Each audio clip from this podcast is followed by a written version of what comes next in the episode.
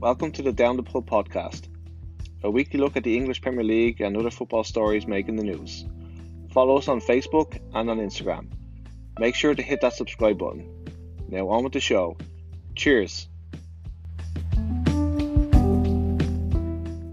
So my beloved Tottenham got knocked out of the Carabao Cup this week by League Two Colchester United. It was a piss poor performance from Tottenham. To make myself feel better, me and Andy Watson are talking about cup upsets this week. So Andy, what's the ones that stand out in your mind? I think looking back over time, the big one for me, being a Liverpool fan, was when I was quite young. Was the 1988 FA Cup final when Liverpool were expected to beat Wimbledon. And from what I remember, they missed a penalty that game, and they probably would have gone on to win pretty well. But of course, that was the first ever penalty served in a cup final, and Wimbledon went on to win 1-0. And so that was probably the first biggest one that I remember. And then a few years later in the FA Cup, I think it was the third round, that the mighty Arsenal got beaten by the lowly Wrexham team of the fourth division at the time. So that was a pretty big upset too. And then obviously more recently, there's been a few upsets, but I think especially in the Carabao Cup, where Tottenham got beat yesterday. You find a lot of the Premier League teams now don't seem to take it as serious as they did back then. I think the thing with the Carabao, it's kind of weird that some teams take it seriously and then other teams don't. So, I mean, if you look who's won it in the last couple of years, it's been Man City or Chelsea or whoever. Certain teams seem to take it seriously and then other teams don't. Yeah, that's true, yeah. For me, we haven't won a trophy since 2008, so any trophy we can get our hands on at this stage would be nice. So the fact that, yesterday we didn't take it very seriously and were awful, not taking away from Leicester what they did. It's frustrating, you know. Yeah, it is, and you just go back to that point where you said Manchester City won it, and I kind of feel in the same with Liverpool, because they hadn't won a trophy for a few years, and they just didn't seem to take the FA Cup or the League Cup that serious, and it's a good way to start winning things. People say about Tottenham that they don't have that winning mentality, and it stems from that. It's it's literally winning everything you get your hands on, and if you're not going to take those sort of things seriously, the barren run's going to keep on going. Liverpool are in that frame of mind now. You can see them every time they go out to play that they expect to win, and it all stems from winning those cups that the other team should be really taken seriously, to be honest. Just flicking to the Liverpool Wimbledon FA Cup final. Sorry to rub salt in your wounds, but that was that was a huge one when I was 10 when that was on. So you must have been the same. Yeah, age. I would have been too. Yeah. Yeah. I remember at that time BBC and ITV showed the cup final together, so you got to pick between which ones you wanted to. But it was a 6-hour build up to the games. I don't know if you remember how big the build ups were. The cup final sing-alongs, the cup final songs, and everything were played. It was just the whole day was dedicated to the FA Cup final. It was a great time.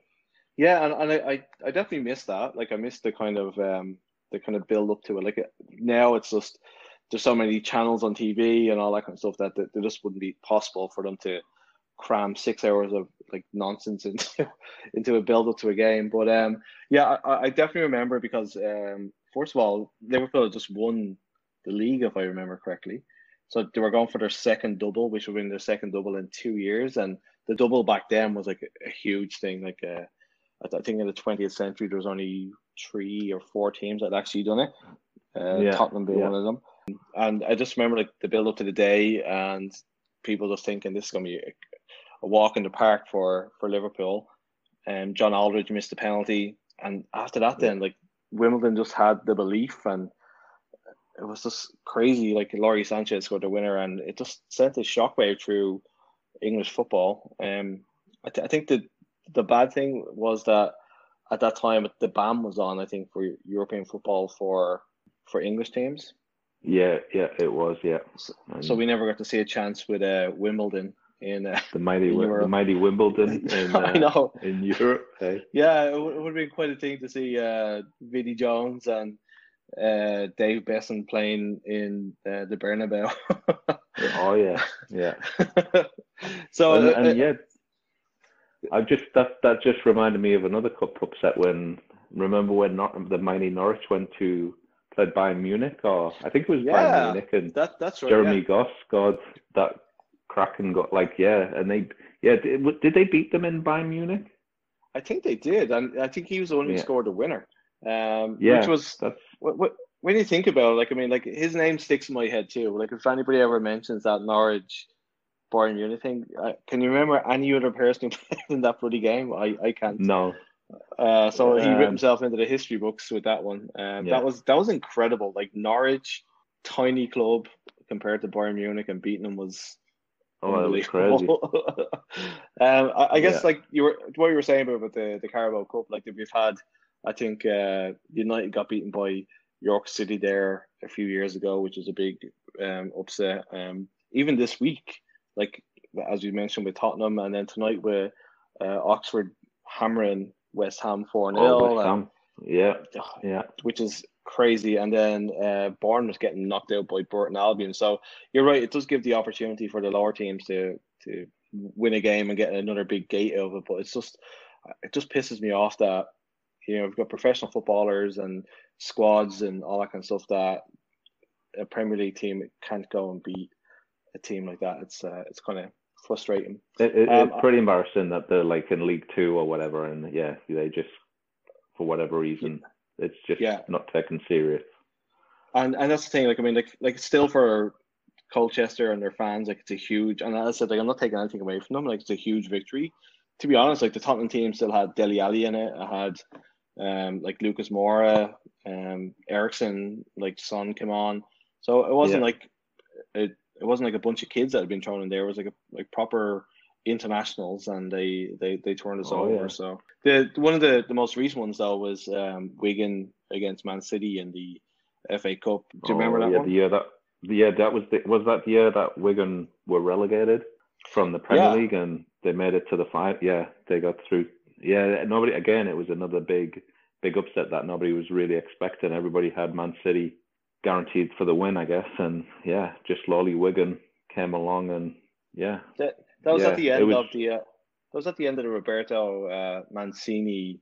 I think he got sacked after that. That was the end of his reign, and I think United had just won the league, so this was their season in a nutshell. Was going to the FA Cup final against Wigan, and looking at the players that they had, how they didn't win it, it's incredible. They had Tevez, Kompany, Kolarov. It was just insane. Oh. And then they think that Wigan the next year were in Europe. Representing the championship. Yeah. So do you know of any other ones off the top of your head that kind of stick out? I don't know. I remember obviously I'm probably biased looking back in Europe when Liverpool have gone to Barcelona and they beat them in the new camp. Obviously, the big comeback was last season in the Champions League where they were 3-0 down from the first leg, and then they came back and won 4-3 on aggregate. And a few years ago in the Champions League, Liverpool beat Real Madrid 4-0 when they were kind of at the peak in 2008-ish, I think. 2007. I remember that was crazy. Yeah. And nobody really gave them a chance. And those were kind of recent ones. Just talking there, it just reminds me of there was another one involving Celtic. It was a weird time. John Barnes was the manager. Kenny Dalglish was the director of football, and we were playing away to Inverness Caledonian Thistle, and they lost. I think I remember that. Yeah, and there was a headline was Super Cali. it was Super Cali Pancho. Yeah. And for them to go to the Highlands and lose to Inverness Caledonian Thistle was huge, and that was pretty much the end of the John Barnes experiment with Celtic, and he got sacked, and then Kenny Dalglish came in and took over for the rest of the season. But that was a huge one in Scotland. It was just a terrible time for Celtic. The club are all over the place, so it was that was definitely a big one. Myself, the '86 European Cup final was a big one. Barcelona were odds on to win Steaua Bucharest. I just remember sitting with my dad and watching that game on TV.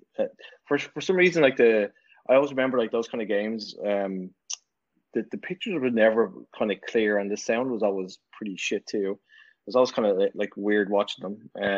And Barcelona were huge favourites to win it. They had big name players on their team. They had Bernd Schuster. They had Steve Archibald played for them at this time, another Tottenham legend. And they'd beaten Juventus in the quarterfinals. Everybody's they're definitely going to win this.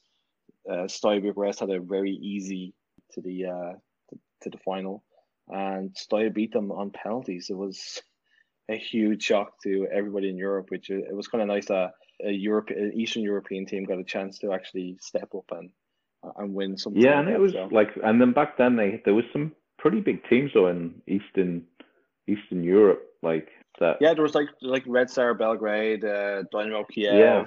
Yeah, there was definitely big teams. It's just that it shows our age here, but I remember it was still the Iron Curtain and stuff like that. So you didn't really know too much about these teams because you never really heard of them because of the Iron Curtain and Eastern Europe and all that kind of stuff. And to see them come along and beat Barcelona in the final was incredible. Yeah, it was pretty crazy.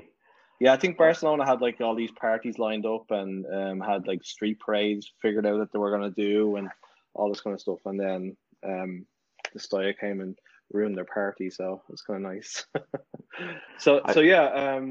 I think this year we're definitely not going to see some more cup upsets just with the way the Carabao Cup is lining up, and there's some teams in the Premier League that are struggling right now, and it usually always is a good recipe for somebody to get their asses kicked by somebody. So I look forward to that. Yeah, and they made the draw, and then I guess Liverpool play Arsenal. Is it Chelsea, Manchester United, and then it kind of sucks for Crawley and Colchester.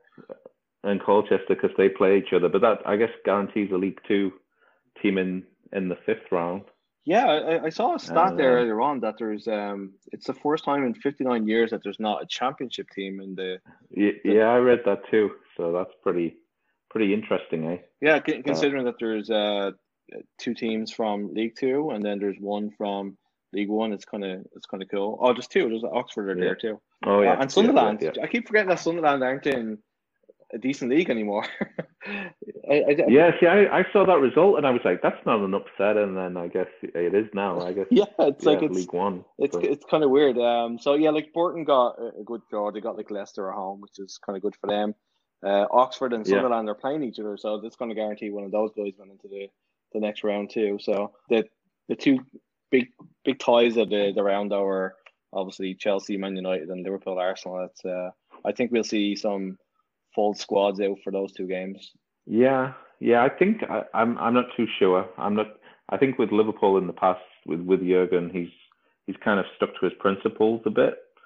I think you'll still see a mixture of a bit of experience and a few of the youngsters, because they did pretty good tonight from what I saw of it. So but they play pretty well. Liverpool's youth system is. It's definitely coming to fruition.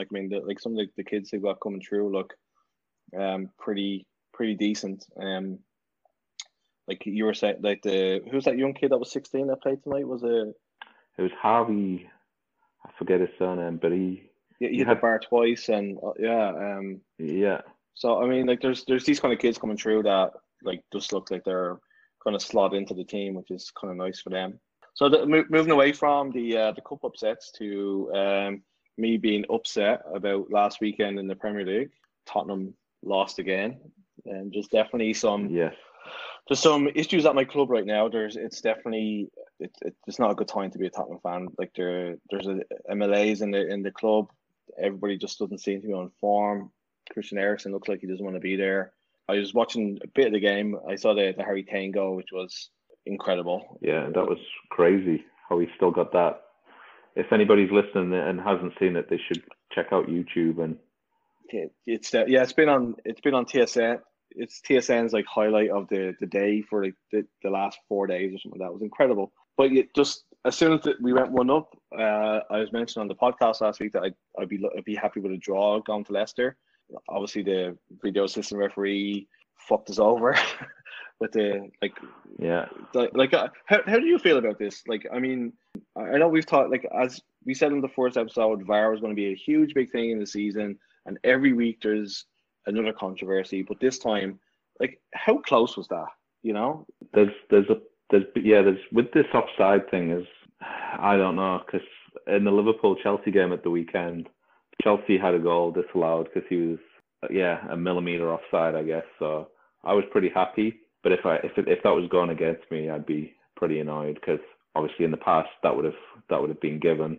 And this is the thing, like it just, and I think it does also disrupt the flow a little bit because obviously you're piling on pressure or whatever, and then there's that little break, and then obviously deflation there, you didn't get the goal, and it just gives the other team a bit more emphasis then, and like it just buoys them a little bit that they could have been tied, the game could have been tied or what have you, and then it just kind of brings them back into the game. And we saw that twice over the weekend because like there was a swing in both games, because as soon as Chelsea had that goal disallowed, Liverpool scored, and the same with Tottenham. Liverpool went down the other end and scored, and pretty much the same with Tottenham. Leicester went and scored again. Like there was always this thing where it was the striker gets the benefit of the doubt whenever it comes to these kind of touch and go kind of situations. It pains me as like somebody who loves football to see that kind of stuff.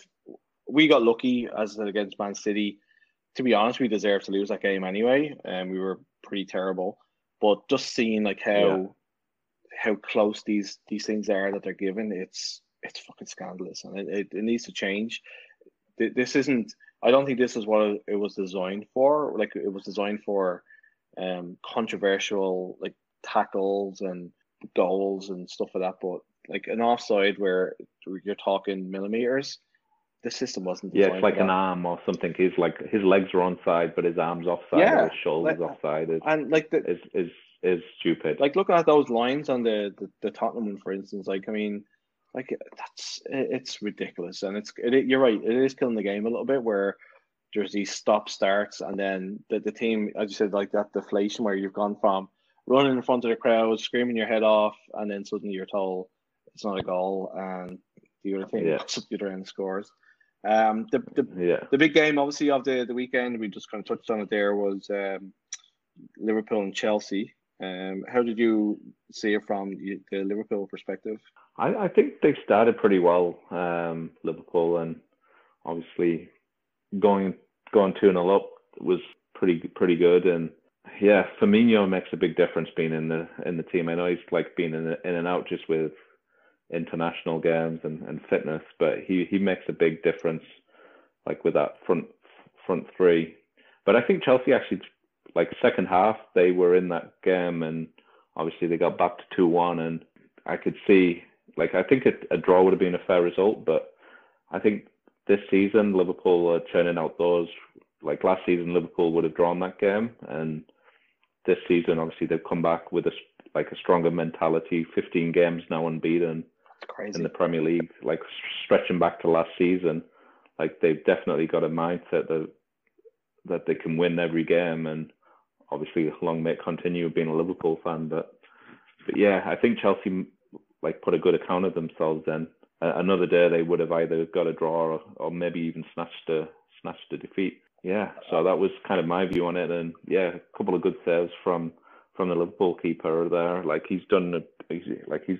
Adrian's done a really good job coming in from Alisson. Like, I was a little bit worried, but he seems like a pretty solid keeper. It's definitely like a lot of pressure on his shoulders. The save he pulled off there against Napoli was incredible. Oh, it was. You know, that was world class. The young lad they have coming through to play tonight, the Irish guy Creevy and Keller, looks pretty sharp too. So like there's, for a position that Liverpool seem to be worried about, I think they don't have to worry about it too much. Yeah, he played well tonight, that Callagher. Yeah, he pulled off a couple of good serves, and he looks confident with his feet too, which is obviously the way that goalkeeping's going now as well. So yeah, it's exactly. But looking at from like Chelsea's point of view, it was huge for them to have Kante back in the team. They, with the young players they're trying to bring through, they need to have that experience in there. How good is he? How good is he? I think he. Yeah, well, you saw when he was at Leicester.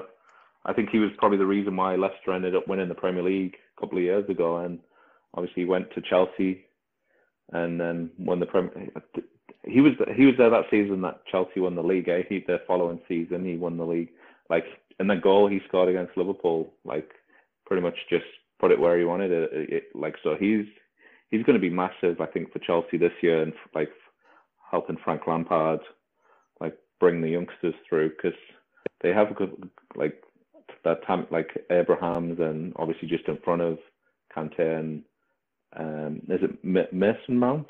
Yeah, so I thought he was going to be injured. Like, he went off early when they lost to Valencia in the Champions League, and there were rumours he's going to be out for a couple of weeks. So I was surprised to see him in the starting lineup last weekend. And he's a great player, and it's good that Frank is giving him the opportunity, but I think it's more out of necessity rather than I think they'd like to have these players coming in and playing some games, but not all of them, because it's a lot of because it's a lot of pressure on them. Like, Chelsea do have that backside guy to play up front, and he come on towards the end of the game there, and he's a proven goal scorer, but it is a lot of pressure, and I think that Chelsea will probably spend big when they get that first transfer window. Oh, I think so too. Yeah, I would.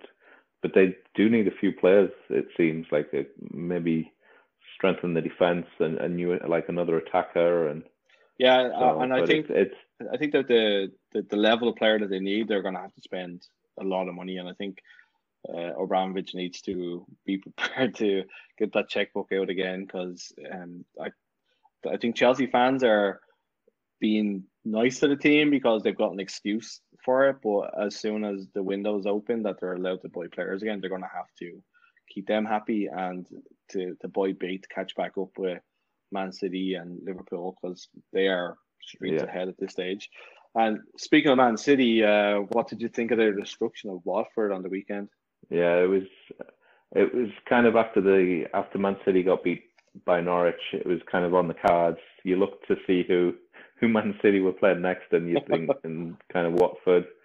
So you kind of, I was expecting a big win, and I wasn't expecting to check the score after like 20 minutes and see it was 5-0, to be honest with you. So I was like a little bit annoyed, just because obviously I was hoping for some kind of upset. But yeah, 20 minutes in I was like, yeah, this isn't going the way I want it to. But unbelievable from City, I guess, again, and hopefully that doesn't keep happening. But I think this season is going to be there's going to be a few big results for City this season, but I'm kind of hoping there's a few defeats in there too.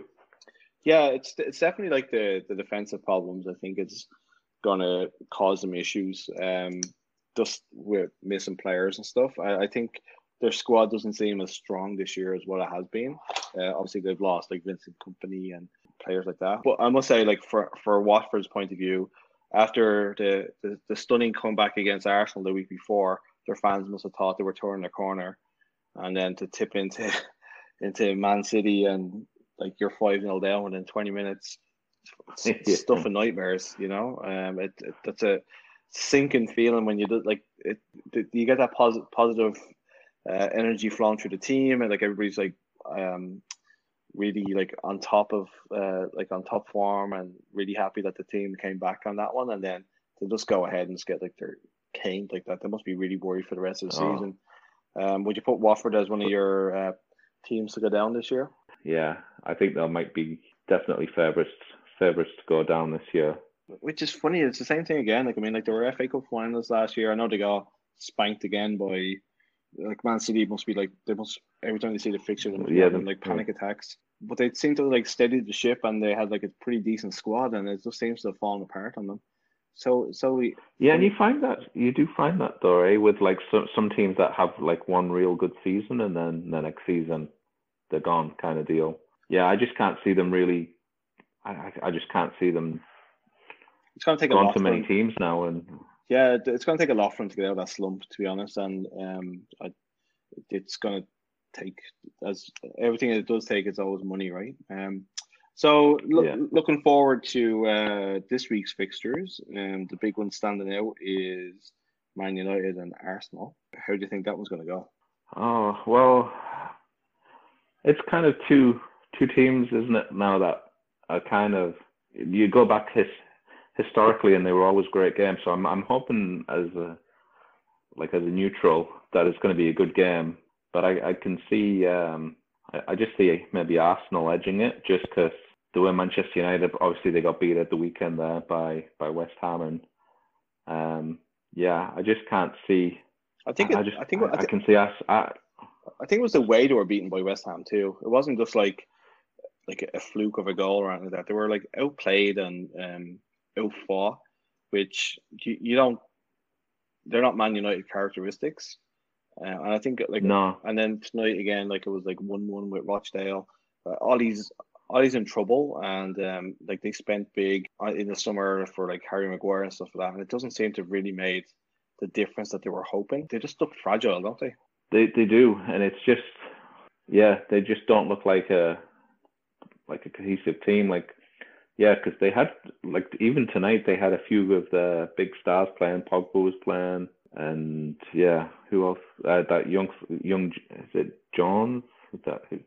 That they bought, that Welsh youngster. Oh, Daniel James. He scored the winning penalty. Actually. Daniel James, from listening to like the guys on Sky Sports there at the weekend, I think Roy Keane was the one who was saying that they seem to have like hung their hat on this kid as being like their savior. Like he's 19, you know. It's his first season in the Premier League, and they need to be really, really careful that they don't turn him into another one, Januzaj, where it's just they expect miracles from a young kid. Like he needs to have time to learn how to the game, you know. And it's just the amount of pressure on him. Like he's handling it. He stepped up tonight and he scored a penalty and all that kind of stuff. But it just seems like so much pressure on him. And looking at like Arsenal. Like I mean, they had a really lucky win against Villa last week. I kind of predicted that it wouldn't be a walk in the park for them. How did you think that went for Arsenal? Where did you begin? It's a trick. Like again, because they went down to 10 men, so it showed you they've got a bit of fight this season, which is good, and they've already broke the duck this season and winning away at Newcastle, so they seem to be getting a bit of luck and stuff in certain situations. So. But yeah, they were definitely lucky last week against Villa. Yeah, Villa. That's it. Yeah, I'm picturing Jack Grealish squaring the ball, and I couldn't remember what team he played for. It was. And as long as they have Aubameyang, like he's a revelation. Like the free kick he scored was amazing, and he's just always kind of created chances. They definitely spent wisely on him. If they wasted money on Mesut Ozil, they've definitely got their money's worth out of Aubameyang. And like Lacazette's on the subs bench, it's crazy, and it's like because most other teams he'd be one of the first choices, I'm sure, as up front. Yeah, they spent money on some pretty decent players where they need to spend the money in defence. They didn't spend the money that they should have, but they're definitely a trek on forward to anybody. Just watching like Nicolas Pepe, he scored his first goal at the penalty there at the weekend, so that's going to be a good confidence boost for him.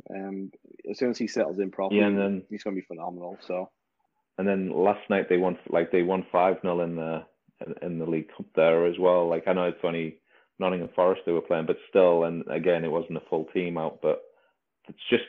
And like that's what we've gone to with like Tottenham, I guess, getting beat. It's but for the whole club, it's a confidence boost. Yeah, like the youngsters and we definitely needed the win yesterday. Like we're on shaky ground. We've got Southampton at home this weekend, and it's at this stage of the season, it's a must win, which is so disappointing. I kind of had my misgivings over the summer. I kind of knew there was like some rumblings around the club. We left it late to bring in certain players, and the squad just looks very stale right now, and it's definitely showing. For you guys, you've got Sheffield United on Saturday. I don't think that's going to be an easy. I don't think that's going to be an easy game. Like they gave Everton a pretty good hiding on Saturday the weekend there. So how do you think they'll shape up against them? No, I think. And this is like I'm pretty confident in like I was like with Liverpool in the past it was always they were always the inconsistent team where they would put some great performances against like the top six and then they would play a team like Sheffield United at Anfield and get beat 1-0 or something. So but I'm pretty confident that the run will keep going. I can't really. It's the early kickoff I think on Saturday too. I can't see anything else but a Liverpool win to be honest. I know Sheffield United had a couple of good results, but I just can't see it. Yeah, they're definitely being the surprise package, and I think maybe like teams are just underestimating them a little, which is always dangerous in the Premier League. Yeah, and there's always that one team usually that comes up that does pretty. That is a surprise package, and they'll have a good half a season or a pretty good season and finish top half. So you never know. It could be a good season for Sheffield United, but I just think I think Liverpool will be too much for them on Saturday, especially with they rested quite a few players for this the game today, so there'll be quite a few fresh players. So you're saying that Liverpool are resting players for Sheffield United? I think so. Yeah, for the big game on Saturday. Yeah, for the. So just finishing up, I'm going to pretend that we're back home and we're doing the pools a little bit here. So I'm just going to run through the games that are on this weekend and let me know if you think it's going to be a home win, away win, or a draw. So okay, Sheffield United, Liverpool. I would say away win. Okay, Palace and Norwich City. I'm going to go for draw. Villa against Burnley. Home win. Okay, Bournemouth, West Ham. Away win. Okay, Wolves and Watford. Ooh, home win. Okay. Choose this one wisely. Tottenham, Southampton. I'm going to go home win. Okay, thanks, man. Chelsea, Brighton. Again, home win. Everton, Man City. I'd like a draw or a home win, but I think it's going to be an away win. Leicester, Newcastle. I'm going to go home win. Okay, and United and Arsenal. I think away win. Okay, so you heard it here, folks. If you decide that you want to do some online gambling or you're in Vegas and you want to put some money on some football, listen out for Andy's predictions. I'll do mine really quickly. Sheffield United, Liverpool, I'll go with Liverpool win. Palace, Norwich, I think Palace are going to win that one. Villa, Burnley, I think will be a draw. Bournemouth, West Ham, I think Bournemouth will win that one. Wolves and Watford, Wolves. Tottenham, Southampton, I'm going to go with Southampton. We're just terrible. Oh, really? Yeah. Chelsea, Brighton has to be a home win. Chelsea. Everton, Man City.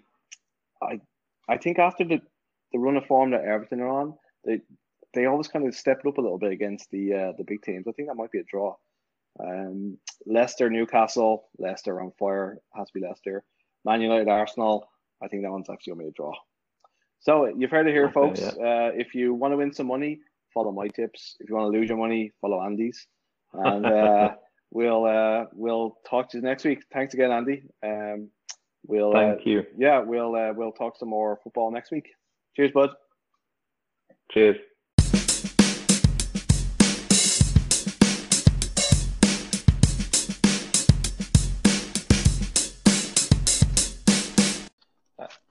part of the show. We're just doing a roundup of this week's World Cup action in Japan.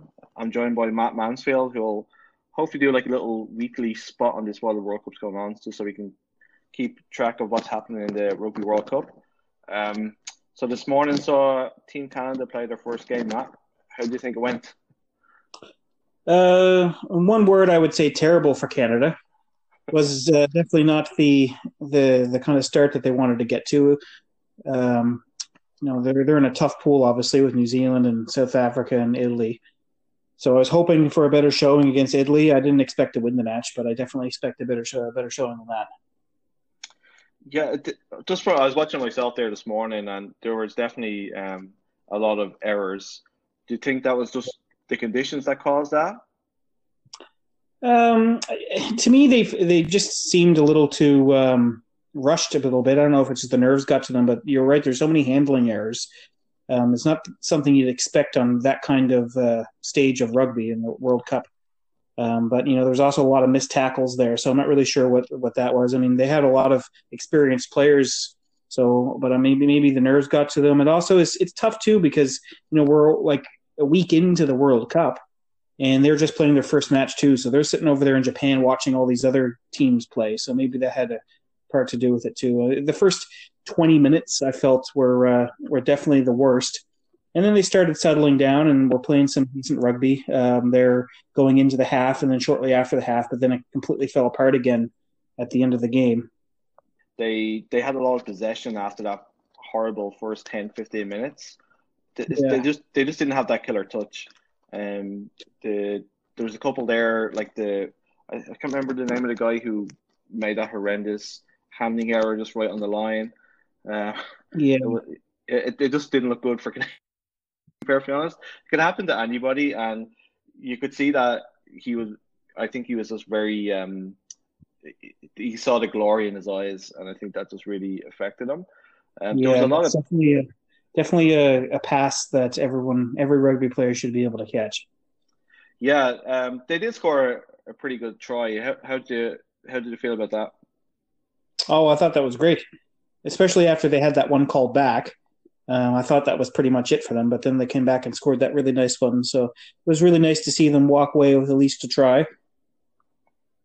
Yeah, it was kind of a bad day really for North American rugby because the US got a pacing from England today too, eh? Yeah, it was pretty much the identical score. I didn't actually get to watch that game, but I saw the score at the end, and it was very similar. But, England is a tougher squad than Italy, so... Yeah, that is true. To see what would happen if Canada were playing Italy instead of, or England instead of Italy. Well, you're going to get to see what it's going to be like when New Zealand roll into town. So, yeah, I'm sure you're not looking forward to that. I am looking forward to it, actually. It's not every day you get to see Canada play the best team in the world. So, I really hope that they don't rest. Some of their big players, because obviously the Namibia game now is taking on the epic proportions of that they need to win that one. I hope I'd be so disappointed if I was a player that you go to Japan and they rest you for the New Zealand or the South Africa game. Okay, so the tie of the round, the one that you called for South Africa to win, which they lost. Mystic Mansfield. So, what did you think of the game, and was it a fair result? Yeah, I think it was a fair result. It was a really nice match to watch. It was really quick. I think New Zealand deserved to win the game. It was a pretty close game when you really actually sat down and watched it. But you don't get to see that kind of high quality rugby too often here in Canada. So. Especially on TV, actual cable. So it was good to see. I enjoyed the match, but yeah, I was disappointed because I predicted South Africa was going to beat the All Blacks twice. Didn't actually happen, but I still think they're going to meet each other in the finals. So hopefully there'll be a different result then. Yeah, it was definitely an amazing game. The South Africa piled the pressure on for the first 10, 15 minutes and came away with only 3 points from that, and then New Zealand just torn the screw. Every other team playing must be scared shitless of how easy it was for them to turn it on. So you still don't think that they're capable of winning the whole thing? New Zealand. Yep. Oh, they're more than capable. I'm just favoring South Africa to win the whole thing, but it'll be one of those two, I think. Yeah, I really hope that it's not, and I hope that we see a surprise package. Australia didn't look great against Fiji, really, did they? No, they didn't. But it was just one game. But then Fiji came out and lost the next game, so they could be anything. I wouldn't write Australia off for the whole tournament because of that one match, but they'd be nice to see. I definitely don't want to see New Zealand three-peat, three in a row. Like, that's not something – I don't think that's good for world rugby, to be perfectly honest. So I would like to see another team in there. England hasn't won in a while, so as much as I begrudge them, I wouldn't mind seeing them hoisted over New Zealand at this point. Yeah, it'd be kind of nice to have a different winner at this stage. Mm-hmm. I said three in a row, it's not great for the sport. A lot of the pundits in New Zealand are putting somebody on Ireland to do well in the World Cup, so that'd be nice to see for sure. Yeah, we did really well against Scotland, but I think that was more of a case of Scotland just not turning up. Yes. And our squad is really fragile, so I think that New Zealand have and South Africa have the squads that if a key player gets injured, they have the quality to come in. I just don't think Ireland have that depth in the squad to fill out if somebody important gets injured. So the big story of the World Cup as well this far has been the officiating. How bad do you think the refereeing has been in the tournament so far? I got to be honest, I haven't felt it was that bad. What example are you referring to? Well, the World Rugby themselves came out and said that they're not happy that the officiating's been poor, and I think the big example was the Fiji game. Yeah, because I think he got a 3-match ban just after that, and they did nothing in the game, and that tackle really changed the game because Fiji's best player was carted off and couldn't continue, and then they went on and lost against Uruguay. So it's had a huge impact on Fiji's abilities at the World Cup. So let's hope that they take the criticism on board, and we're not talking about refereeing, we're talking more about the games themselves. Just moving away from the Rugby World Cup, I know this topic is important to you. They announced today some plans for the CFL Stadium here in Halifax. What did you think of the plans, and do you think it's a good idea? Oh, I think it's a fantastic idea. I mean, like I said before, we're the largest city in Canada that doesn't have a stadium to host that type of sporting event. So I'm fully supportive of it. I'm fully supportive of tax dollars going into it. The actual stadium plan, looks all right. I'd rather have two permanent seating setups rather than a temporary bleacher on one side. But they gotta sell it to the screen is this the cheap taxpayers somehow by saving some costs on temporary bleachers. But you build that stadium, you got a place for the Wanderers to play, you got a place for the CFL to play. Next thing you know, we have Major League Rugby coming to town. It's going to be a good thing for Halifax overall if people can just get over the fact that, yes, tax dollars are going to have to go into it, because tax dollars go into all of these types of projects.